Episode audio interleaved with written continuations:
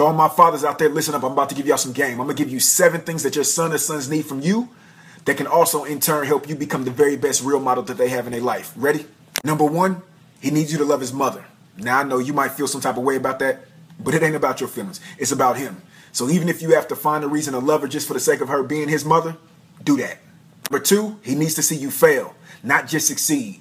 Give him both sides of the spectrum. Three, he needs your servant leadership. It's good for you to tell him to go serve others, but he first needs to see you put it in action.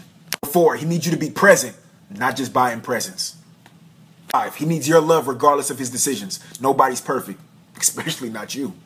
Six, he needs you to affirm him, even when the outcome isn't one that you hope for. Last but not least, discipline him in love. Now, that might take you being creative and not just punch him in his mouth, punch him in his chest, or whipping his butt. But if you need some ideas, holler at me. Yo.